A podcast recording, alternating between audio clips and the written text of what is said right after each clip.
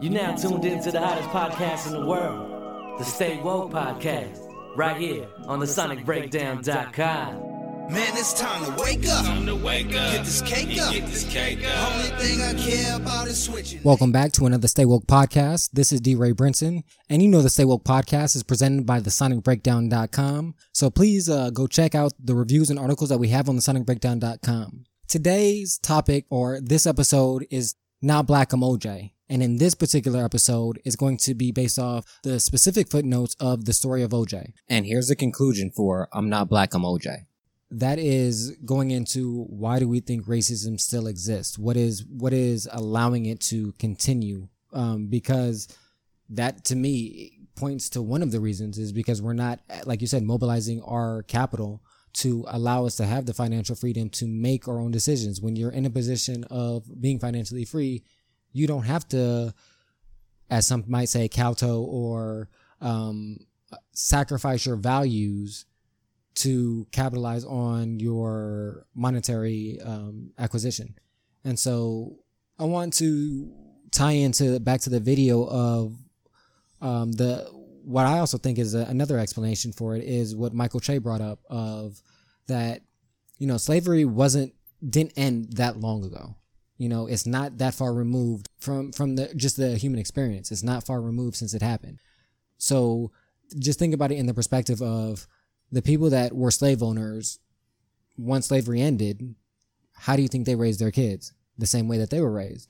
And so forth and so forth and so forth. You know, there's some dilution of that, but those ideas and mentality that those concepts are being passed down um, is one of the the things that he points to. And I also want to tie in the, the just the Just, idea. just one one idea at a time, brother. One well, this is all tying into the idea of why racism is continuing. Okay, gotcha. is um, gotcha. the other aspect of of it is that that ties into that as well is uh, the point that Chris Rock brought up about that his mother, you know, she's not his grandmother, his great great grandmother. So again, it's not that it's not that far removed. These Right, ideas right. is that she lived in South Carolina and black people could not go to the dentist. They had to go to the veterinarian, and not just that, they had to go through the back door of the veterinarian to to have their teeth pulled, dental work done. right. So again, it's it's touching on like I said about the Michael Che point of those ideas and those concepts are still there because if they weren't, she wouldn't have to go to the veterinarian. She'd just be literally going to the dentist. and several aspects of that are kind of more um, expansive. Where I think about if you actually look at the history of it, we've been enslaved longer than we've been free. If we just go about our time, we had 300 years of slavery, but we haven't even hit 300 years of actually being free after slavery yet. So that means those concepts, those mindsets, though that power dynamic that originally existed through that is still there. When we look at it, um, yes, the current people our age did not own slaves, but they've had living relatives they know that did own slaves. And not only did they own slaves, they were still profiting off of the work, the contributions of these slaves. But part of that power dynamic never switched back to the people that were the workers. When the workers spent their whole entire lives working and making you money, but then the minute they get, got any freedom, you know, their grandkids or their kids' kids or whatever you want to say it, the power dynamic was never switched where you were still scrounging, just like he said, you're scrounging to get the bare minimum of what that person got. When, when it comes to jobs, you can get jobs paying $10 an hour for the same work I'm doing, but because I'm still black, even though I'm not a slave, I'm only getting 250 but that 250 has with that it was billing enough for me to typically survive. So when they say things about you had opportunities to work and to increase your wealth. No we haven't. Because when that 250 was only enough to provide enough food on your table with the bare minimum where you were still eating crappier food because that 250 didn't buy the $4 roast that you could afford making your $10 your power dynamic is still rising while mine is either staying the same or decreasing because now as i'm having more kids and as you are making sure the neighborhoods that I live in, the neighborhood that my kids live in, my grandkids live in, can only still make that 250 but minimum wage has gone up and your minimum wage was instead of $10 now it's $12 you got that $12 but i'm still working on 250 Right. And And, when I, that- I so appreciate that perspective you just gave because I think that lends a lot of information, a lot of knowledge there. Um, and I want to bring it back to, you know, not even bring it back, but bring it forward to 2017. Um, and so, you know, when I look at these issues of race and, and prejudice and, and and societal dysfunction. I, you know, I, I always try to play devil's advocate and I always try to look at the perspective of the other, right? I'm obviously a black man, um, but I try to look at it from the perspective of a white man, right? Because I've, I've had some white, and I will say brothers and sisters, right? Because I've had some white people that I was I was close with, and I try to look at it from their perspective, right? Got a white dude right next to me, hypothetically speaking. Got a white dude right next to me, right? And he's like, hey, we went to the same school. You passed the same classes as me. We are equal. What is all this race shit you're talking about? We are equal. We go to the same restaurants. We are in the same classes. You're just as smart as me. What are you talking about with all this prejudice and all this racism shit, right? My response to him is, you don't see how officers interact with me when I get pulled over at one in the morning as opposed to when you get pulled over at one in the morning. You don't see the expectation our professor sets for me in terms of my ability and in terms of your ability.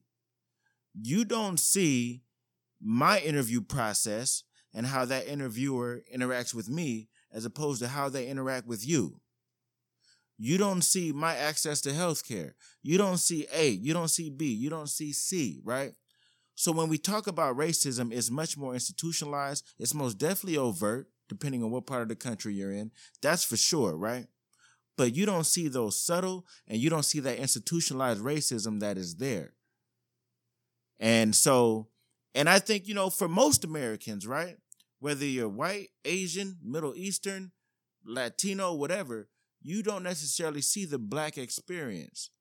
But just man, there's there's a book called, and I'm gonna I'm gonna put this book out there, right? It's called Courageous Conversations About Race. It's about Glenn Singleton. And man, it's it's an amazing book, right? And one of the things Glenn Singleton is, or one one of the things he says is, when I tell you about my experiences, all I ask is that you believe me. When I tell you I have this racist experience, when I tell you I have this prejudice experience, when I tell you things are different for me than it is for you, when I apply for this job, when I go through my educational experiences, when I interact with my doctor, believe me. Because I'm not lying. I have no reason to lie, right? Millions of African Americans have no reason to lie about their experience.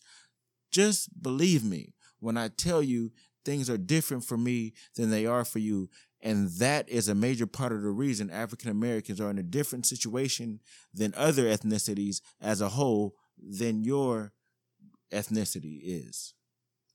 I think part of the disconnect comes uh, from, as brother to the left was saying, when you think of other perspectives, you have someone who is, you know, is white and is grown up. White people don't have to grow up worrying about race. That's not something that necessarily comes up. They don't have these conversations like, hey, don't keep your hands in your pockets because someone's going to think you're stealing. Uh, and that ties in, I think, as Brother to the Left pointed in earlier, uh, there's the institutional portion for that. And then in a larger context, it's a mechanism of capitalism. Capitalism, someone always has to be on the bottom. So if you have a society that's diverse, a way you can do that is through racism, saying, okay, hey, these people are different. You know, we can disenfranchise. We don't necessarily have to give them all the rights or um, the resources. Uh, if you're in a more homogenous society, say it's say it's like Ghana or say it's Russia, something like that, where it's a little, it's a lot more homogenous, more people look like each other, then you tend to see more classism. It's basically another vehicle avenue to still dis- disenfranchise the same people because someone still has to be on top, someone still has to be on bottom. And as black people, we've always struggled, constantly struggled against a system that has always dealt us, you know, a raw hand. So just coming coming from it as and I've seen this plenty of times, uh, they give the example of uh, like you have three people running a race and you know the gun goes off and say it's you know it's a white guy, a black guy, um, they're running and like I guess the gun goes off. Guy starts. It's clean. You know he's going. Black guy starts running, but he has hurdles in front of him, so he has to jump a little bit more. So he's not necessarily he's still running, but he can't necessarily keep up the same pace as white guy because there's not as many or there's nothing that's blocking them towards that success to get to that finish line. So he's running, he's got these hurdles, and okay, oh, now he has to go through a sand pit. Okay, now he has to go through a jungle gym. Oh, now he has to climb up these steps now. And okay, it's It's more straight there. But when you try to explain that to someone who's white, in many cases, they won't necessarily see that privilege. They don't see that it's a disconnect there because from their perspective, hey, I've been working hard. I've been I've been putting in these hours. I've been doing all the things. So when you say, you know, racism exists and all these things, they don't see that. They literally cannot see that because that's never been their perspective. That's never been their world. That's never been their life. They haven't lived that. So there's there I see that constantly when any big protests or anything revolving race comes up. Why does it have to be about race? Why do you guys keep bringing this up? If you guys focused on X, Y, and Z, you could just go ahead and to a degree, I understand that ignorance because it's literally something that you haven't, as a person, haven't had to confront. Where, as black people, that is our constant reality. And constantly we have to deal with that. And I believe Mahershala Ali, he brought this up, is black men are constant, or black people, let me not say black men, black people are constantly playing defense. We're trying to see, okay, when is someone going to come and say, hey, you can't do this, or this isn't the right lane for you. So we're we're constantly trying to figure out another avenue around these things. So that what does that mean? Okay, if we're not able to get the job as a doctor or go into Wall Street, what's another way we can make money? We can hustle. We can find other avenues to get money that aren't necessarily the um, the lawful way to do it, but it's another way how we see a way to gain success because success can be uh, attained in many different ways but we're not going to necessarily take the the same avenue as someone who's been afforded all these opportunities Yeah, I just in the last week actually listened to a podcast, not not this podcast, but um another one. I came across the socio-temporal continuity principle. And what that speaks on is a Greek philosopher said, if you have a ship that leaves off from one shore and sails across the sea, and, and piece by piece they replace a board on that ship. Say there's 2,000 boards on that ship. And piece by piece, every day they replace a different board on that ship. When it gets to the other shore, is it the same ship? And then he takes it further and says, if, you look at the Hudson River, for example, um, the Hudson River um, will never be the same any second of the day because there's always different water, different stuff coming through that river. Um, and I think that plays perfectly into um, our society, and especially I always think about our government, which in theory isn't isn't supposed to be an aristocracy. Um, but we all know in a lot of ways that's kind of what it ends up being. Um, and I think a lot of people, especially white people, don't realize that they're part of that river um, or they're part of that ship and they think because, you know, my grandpa, my great grandpa might have did this, but I didn't do anything. So, so I'm not doing anything, um, to combat, um, progression of, of minorities. Um, I don't think they're realizing that even though that ship has, has changed boards over its journey, it's still the same ship. That river is still called the Hudson River, even though it's never, um, been the same. And I think that's, that's a huge issue and, and people that are, that are part of the disenfranchisement, not not realizing they're part of that disenfranchisement. And I want to touch on a couple of things that uh, a couple of you guys brought up. First, I want to touch on something that uh, Spencer brought up of the Mahershala Ali quote, and that's going to go tie back into what uh, Brother to the Left was talking about earlier, where I said we would get back to it, and that's about that white privilege. Um, he talked about, like you said, as black people, we walk through the world on defense. And the way that he kind of broke that down is that when you are walking through that world in defense, similar to what you were saying, is you don't have the opportunity to grow. Similar to what um, Reddy was saying as well is the, that idea of if you're always if you're always a step behind, you can't grow enough to create things because, as we all know, just in business, it takes failures to get to the point of success. But if you don't have enough capital or you don't have enough uh, ability, resources, whatever it is, to get through the first couple of failures, you're never going to reach that level of success. And you either got to be extremely lucky or extremely fortunate enough that you have the resources so that when you get those setbacks, you can move past them and get to your level of success. And so, as a white person living in the world, you have that freedom and that opportunity. So you live through, live in the world on offense. You see things, you see opportunities, and you say, Oh, let me build here. Let me create here. Let me see what this is. And you know that nine times out of 10, if it fails, you will still be in a good position. Still be able to maintain your, you might not be able to live the same lifestyle that you did, but you'll still be able to maintain a modest or moderate lifestyle. Um, so that kind of that, that, that idea of that, that's white privilege in itself of having that, that freedom and that ability to do that.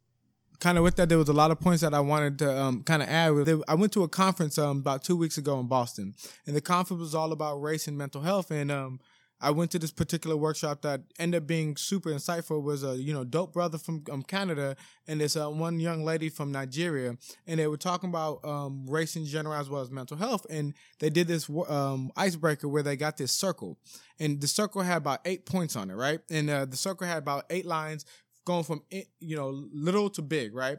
Big was you have absolute privilege, and on the outside was you have little no privilege. And some of the points was wasn't saying are you sexuality, are you straight, you gay, gender, but it was also money. It was also talking about you know race. And one of the most impactful part was these two people. This one lady was talking about you know when she did it that every one of her dots was on the outside because she was a black automatically on the outside because of that concept of race. She was a woman. She was low, uh, disenfranchised. She was from a ghetto neighborhood, which was your upbringing, your her financial stability. Her parents didn't have money, and she doesn't have money. So in every way, she saw that she was she was unprivileged. And you can see the heartbreak in her mind when she really realized that in no capacity was she ever get an easy life. And you know, she explained her struggle, and you know, you saw people changing since majority of them was white. But there was this one guy in the corner that was peeping the whole time, where he was just he was really you saw the head nods, but he was never saying nothing until we got close to the end, and he was like, "Has anybody had an epiphany?" The dope brother that went up there from Canada, and this white dude gets up and he was like, "I'm gonna be real with you." I'm the saddest I've ever been in my life. And I was, and I remember sitting there like, yo, why is this white guy that, you know, you can see he's wearing like a money, he's fresh to death, he got dough. He was like, I just realized something that, you know, my privilege, you know, I've always said we had white privilege, but I've never seen it because you don't know what you don't know. And he said, every single one of my dots were on the inside. You know, my family was rich, so I had the upbringing of most positivity. I have more money in my bank account than more, probably most of the people in this room. I'm male, I'm straight, and I'm Caucasian. And he got to the point where he realized like all the friends he had, you know, his token black friends, token Mexican friends, what they've been telling him was always right that he had an upbringing so blessed that he can never understand the blessing he was given. Where at this point, this older guy, he maybe in his 50s or 60s, literally changed his mindset about what he needs to do because before he was saying he needs to deliver basically people of color from their own ignorance, their own upbringing. But then after he realized what he did, he said he ch- he said something that was super dope to me. He was like, "I don't need to do nothing with people of color because the people of color already understand what they're going through. I need to change." My family, my brothers and sisters, and he was like, "I'm a real." When I say my brothers and sisters, I'm talking about fellow white people. Where if I didn't know that this is how much stuff that I was privileged by, and when I work with disenfranchised people, I know people that are more fr- uh, privileged than me would never know that he need to not only change their heart but change their viewpoint because you can change their heart you get that bleeding white guy syndrome. I can save every person of color. But not he didn't want that. He wanted to you realize yo my my whole life even though i didn't own slaves my family didn't own slaves but i was always giving something that a person of color can't hide. He said I could hide if I wanted to be being a neo Nazi by taking off clothes and changing the way I look. But a person of color can never hide this color, the skin of their color or the way they talk because that is who they are. And if I can help other people that look like me change their mindset and understand that it's not something that can be hidden or changed, but something that can be empowered, I can help change the world. I- think it's difficult um, helping millennials, especially, understand how that how that comes to fruition. And like Brother to the Left was saying, in 2017, um, it's hard to explain to them how you know soldiers coming back from the war 70 years ago, how they got a free house and some land, and how in 2017, what type of gap that has created between you know myself and them, for example. And I think that's that's the difficult part in helping other people come to that epiphany. One, one thing I, I want to ask you, um, just because um Spence was talking about earlier, what I thought was dope. There's a dope YouTube video called "Unequal Opportunity Race." If you haven't watched it, please check it in. And it's exactly what Spence was talking about. It had a white guy, a white woman, a black chick, and a black dude all lined up on a track. And the the you know the dude shoots the gun. The two white people take off, but the black people, in the minute that it takes off, a big giant sign that says "Stop," and then it goes through what we've been going through for the last 300 years racism institutionalization and it goes hits all those and then when they go around the track about four times they go about four times and they pass that wealth their their their happiness to on to the next generation then the black people start and when the black people start every inch they go something hits them a pitfall, a tiger, lions, whatever, anything to stop them from progressing. Why the whole time the white people are not only moving faster, but they're getting they're making it easier. So it ends basically by having one black guy end up in in prison, like a lot of us do, unfortunately, and another black guy trying to help the brother going to prison out. While both of the white people end up having escalators instead of running. They have escalators and they have straight belts where they can stand still, make that wealth, and easily pass it on. And to me, that was such a powerful statement because that's exactly what's happening where white people are having easier and having easier and easier where they can pass on that wealth and making sure that future generations are good while we are still trying to come out that pit. I want to touch on before we move on to another another point is just that based on exactly what you just said, if you live through that every day, it's going to affect you, affect how you're thinking, and affect how you perceive and and and move and navigate through the world.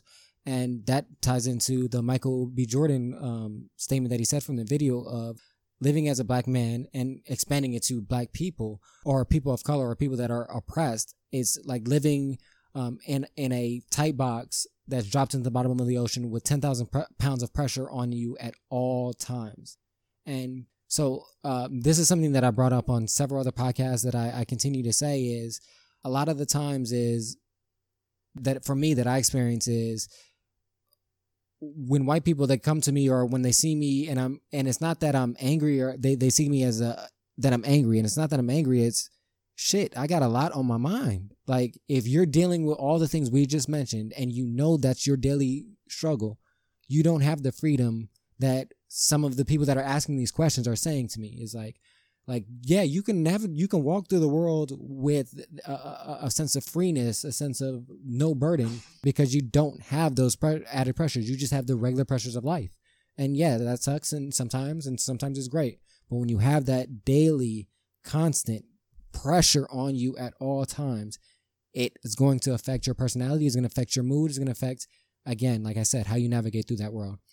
One thing that I used to also hear, and this is uh, it's becoming more of a common phrase uh, for Black people, you have to work twice as hard to get the same results as uh, someone who looks different from you, and that's something that's always resonated with me. And one of the things that I was learning growing up, and one of the things that were instilled in me from my parents, um, that I I still hold on to, is some people call it respectability politics, but always be aware of your perception around other people and that's something that i'm i am hyper aware of now. So for example when i go to work i make sure that i dress not even at the same level as my boss. Some i dress better than my boss because you're dressing for the job that you want not necessarily the job that you currently have. And i also realize uh, the perception of how we dress as as black men is always under constant scrutiny. So when I go into work, I have a, you know, I have a button down shirt, dress shirt, dress pants. Half the time on Fridays, I wear a bow tie. And I've realized even just from just small things, I've just done little tests on that versus when I'm in, if I'm comfortable, if I'm in my jeans or if I have a hoodie on or something, just how people will perceive you and that body language, whether it's the clutching of a purse or, you know, uh, you know, when deciding not to sit anywhere near you because there's the fear that you know you may be a criminal or, or up to no good or something like that and even still going into stores i'm still not putting my hands in my pockets just because like it's just been ingrained in me and i've been conditioned not to have these these certain actions because i'm aware of, of what that can potentially lead to because again that goes back to Mahershala Ali point of just playing defense because I want everyone around me to be comfortable. Because if everyone around me comfortable, then that means that I can move a lot more freely.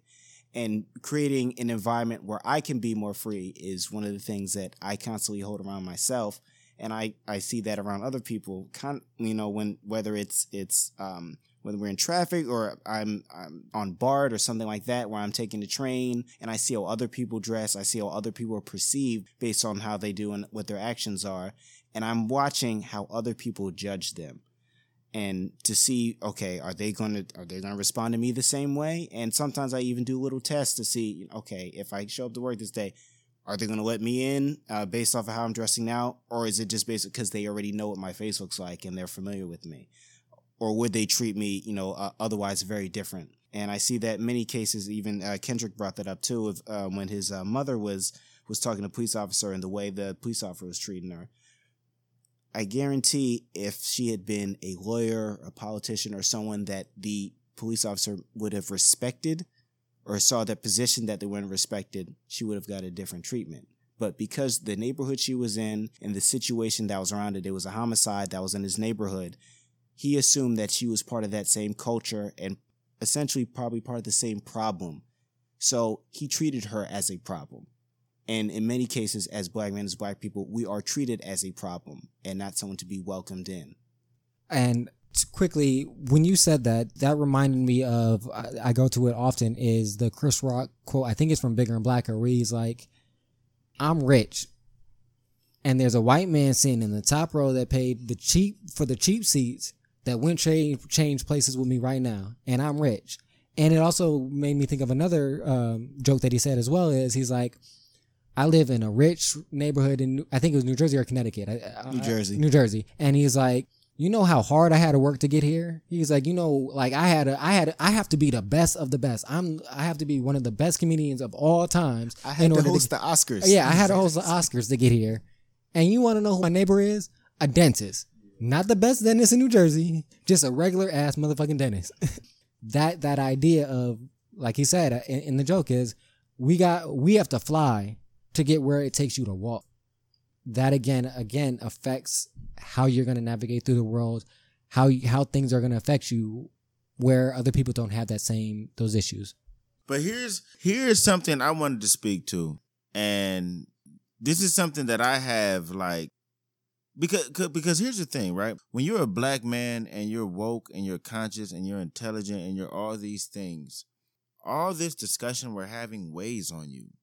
It weighs on you a way in a way that you don't experience if you're Asian, you don't experience if you're white, you don't experience if you're Middle Eastern, you don't experience if you're anything else. It weighs on you. It takes up your cognitive ability that you can be spending on other things.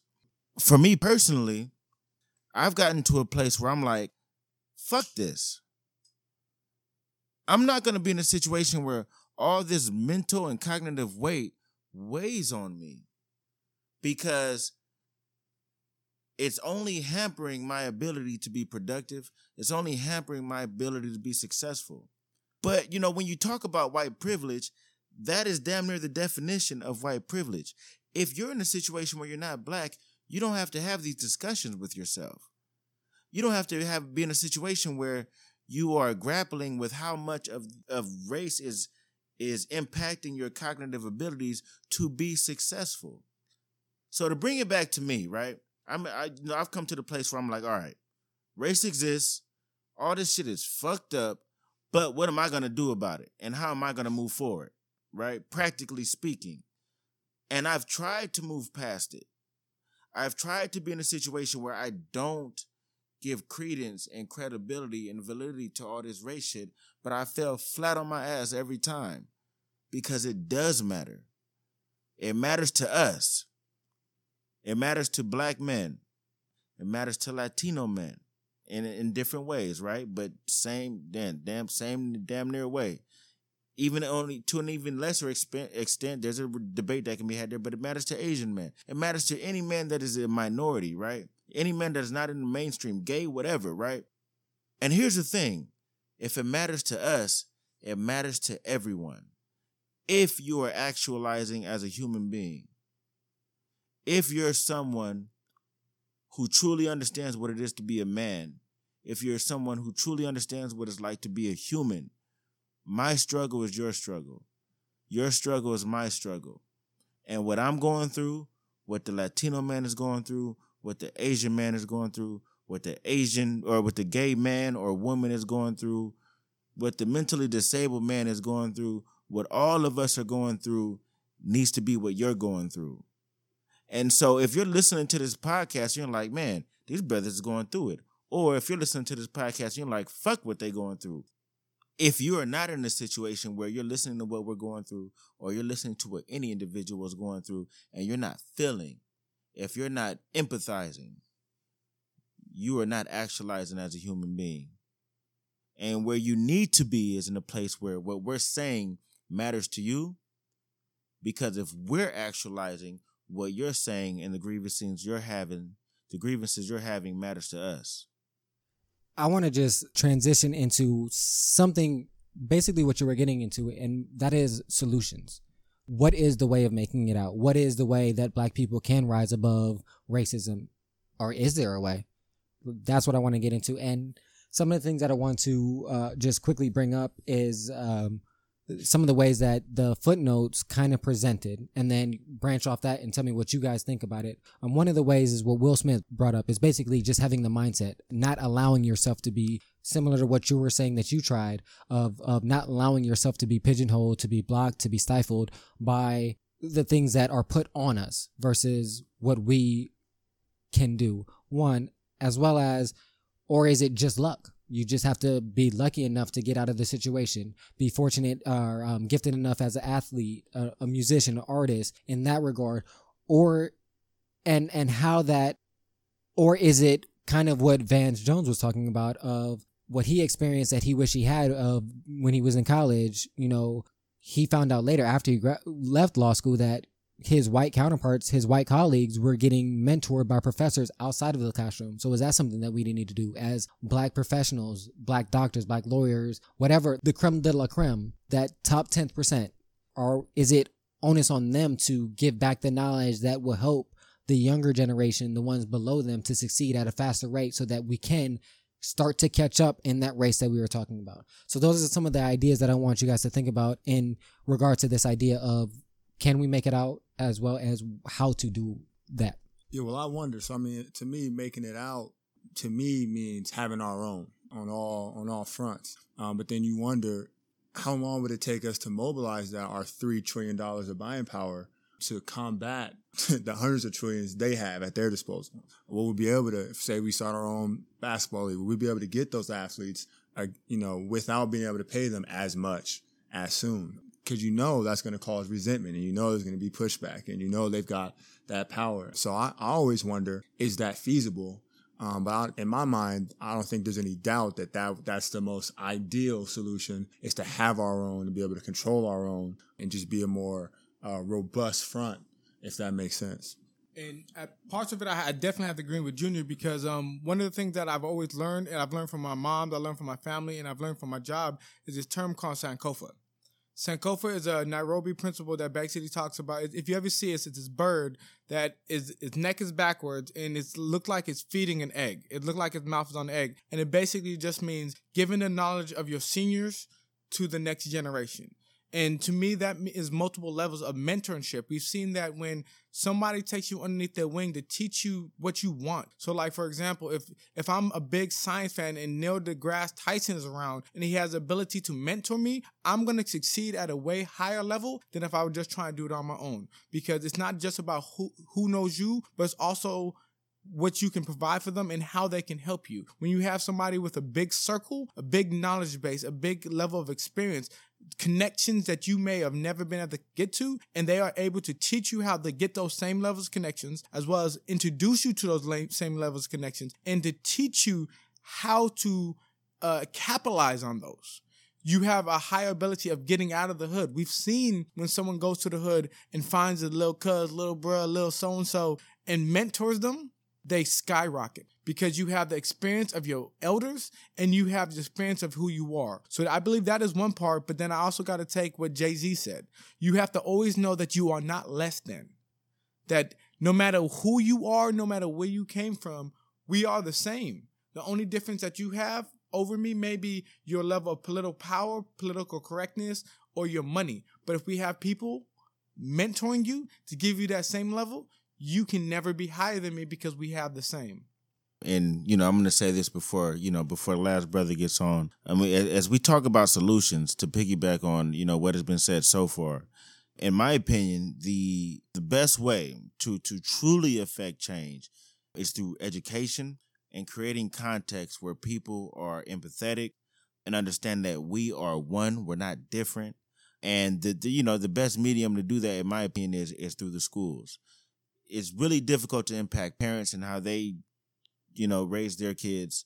Um, but what we can do, you know, in the school system as teachers, as educators, um, is to teach our kids, whether you're in the Bay Area, of California, or the Bronx, New York, or the deep South in Alabama. mentorship because Right. if your teachers mentor you Right. just like you said that you would find out some of the white counterparts were getting mentored by the seniors if we get that same level Yeah. we can uh, rise above to the same level if not more and go back to what junior said is having our own because we're creating our own with the youth and making them at the same level as the youth that white people have Agree. And you know, that's why I started this by saying to piggyback on what has already been said, right? So I'm taking in what you're saying into consideration. But my, you know, my thoughts are that if if if education is done correctly, we won't need to counteract anything. There will be nothing to counteract because we will all be on the same page.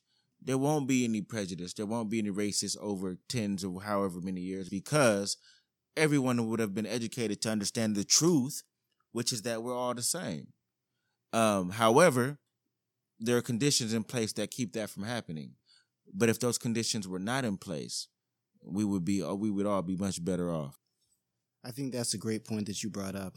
And one thing I want to touch on in regards to education is we can just break that down. So that education comes to financial literacy, that comes to knowledge of self, understanding your environment and how you affect it and how the environment affects you, understanding what you are in the larger context of living in a global society.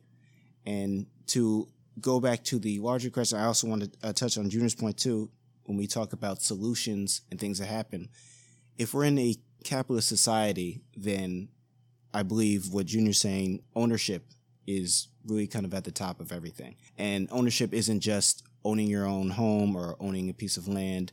Owning your own ideas, intellectual ideas, and having the trademarks and you know capital around that, so that you can go uh, further and progress. And everyone in this room um, has spoken about. None, none of the people in here have a defeatist mentality despite all the things that have come up around us, we've spoken about the pitfalls. Uh, we've spoken about all the kind of trials and tribulations, all the different things that get in the way. We're still here. Van Jones brought up a point about how he didn't necessarily have all the avenues and opportunities when he was in law school, but he's still Van Jones. He's still successful, despite not having all these opportunities, which may have put him into a different lane. He could have been, you know, going towards the Supreme Court and other avenues. Um, but he's still here. We're still listening. And one thing I can say always about African Americans, we're probably the most resilient people in the world.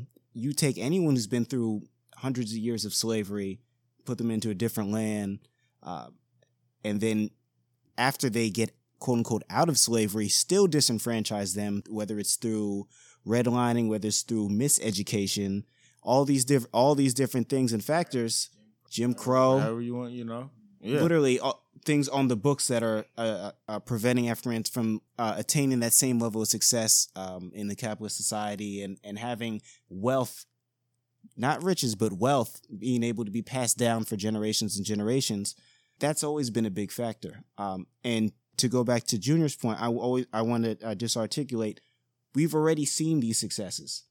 There's been a Black Wall Street there's been plenty of avenues because we, as African Americans, grew, uh, grew up in, in a segregated society. We ha- we've then had our own doctors, lawyers, and all these things, and our own having the money uh, generate within the community. That's not a new concept. The problem with that is, or not as a problem, it's been in many cases literally destroyed, literally destroyed when or stolen about Black Wall Street, burned down. literally destroyed. We can talk Right. about Black Wall Street. Right. We can talk about Philadelphia. We can Right. talk about other parts of, in the Midwest. We can talk about Rosewood. All these different places where we've seen these aspects of success and then they've literally been snatched away from other things. So it's not that we can't attain that or it's a lofty idea. It's happened already. We have examples of that. We've seen examples of that. We have exceptions in this country, and that's one of the reasons why, in many cases, I say there's great things about this country because despite all the things that are these pitfalls, we can still rise to levels of success and and and fame and and have these avenues as a Jay Z, as like a as a Diddy, as as Barack Obama, all these different avenues. They they're still available. It's tougher to get to, but it's not unattainable. And when we want to talk about solutions, I want actually want to get that there. Uh, brother to the left and Junior and Reddy all brought up all these all these different things. I believe that the main answer for a lot of this uh, comes down to the education. Just even knowing about some of the opportunities that are around and having that mentorship to give back to the generation, successful people giving back to other people. Just give them the game, show them how to do these things. That's really what it comes down to. Despite all these things, there's always going to be pitfalls. If we accept already that the playing field is not level, then we can start thinking and kind of moving around that already. So, okay, uh, we know we're going to have to do twice as many steps. All right, well, what are the other avenues? Can we build our own escalator? Can we work together to do those type of things? So keeping that mentality going and keeping those ideas flowing around each other is what's really going to get us ahead. to go off a little bit of what you're saying is if you understand that you're playing a chess game and you're missing some of the, the pieces on the board, that doesn't mean the game's over. It, it means that you're at, yes, again, you're at a disadvantage, but it's still able to, you're still able to win it. You still if have you to know, play the game. and you still have to play the game. The, you, there is no choice. We'll wrap this up. And I want to say, first of all, I want to say thank you to all our guests. I, I definitely appreciate you all um, giving great insight, giving great perspectives. And this is going to be part of a series, and they're all going to be based off the footnotes from the Jay Z videos that are on Tidal. I, I suggest people to go watch them. They're very insightful. Um, they do stimulate thought and provoke um, feelings and emotions, and and again, thought to have deeper, more intellectual conversations. And hopefully, this will help continue and spark the drive uh, that that we need to get to these solutions and get to these points so that we are at the at the point that we're talking about where we have another black wall wall street where we are in a position of power where we don't have to so that maybe our kids kids or our kids or our kids kids kids can live in a world where they don't feel like they're walking around in a box with 10,000 pounds of pressure on them at all times. That to me is the ultimate goal and i think we've touched on some of the things that can lead us there and we this is we want this to be also a continued dialogue. So definitely leave us comments. Let us know what you think about it. Let us know what you your solutions. And again follow us along with this on this journey. The next episode on for this series will be called death of ego. And that's going to be based off the footnote kill jay-z. So watch that check it out and then listen. We'll drop that and get your input on that. So again i want to say thank you to everybody for listening. Uh, this is the Stay Woke podcast presented by the sonicbreakdown.com. Again, thanks our guest. And you know our motto live, listen to some great music, and above all, love more. And we're out.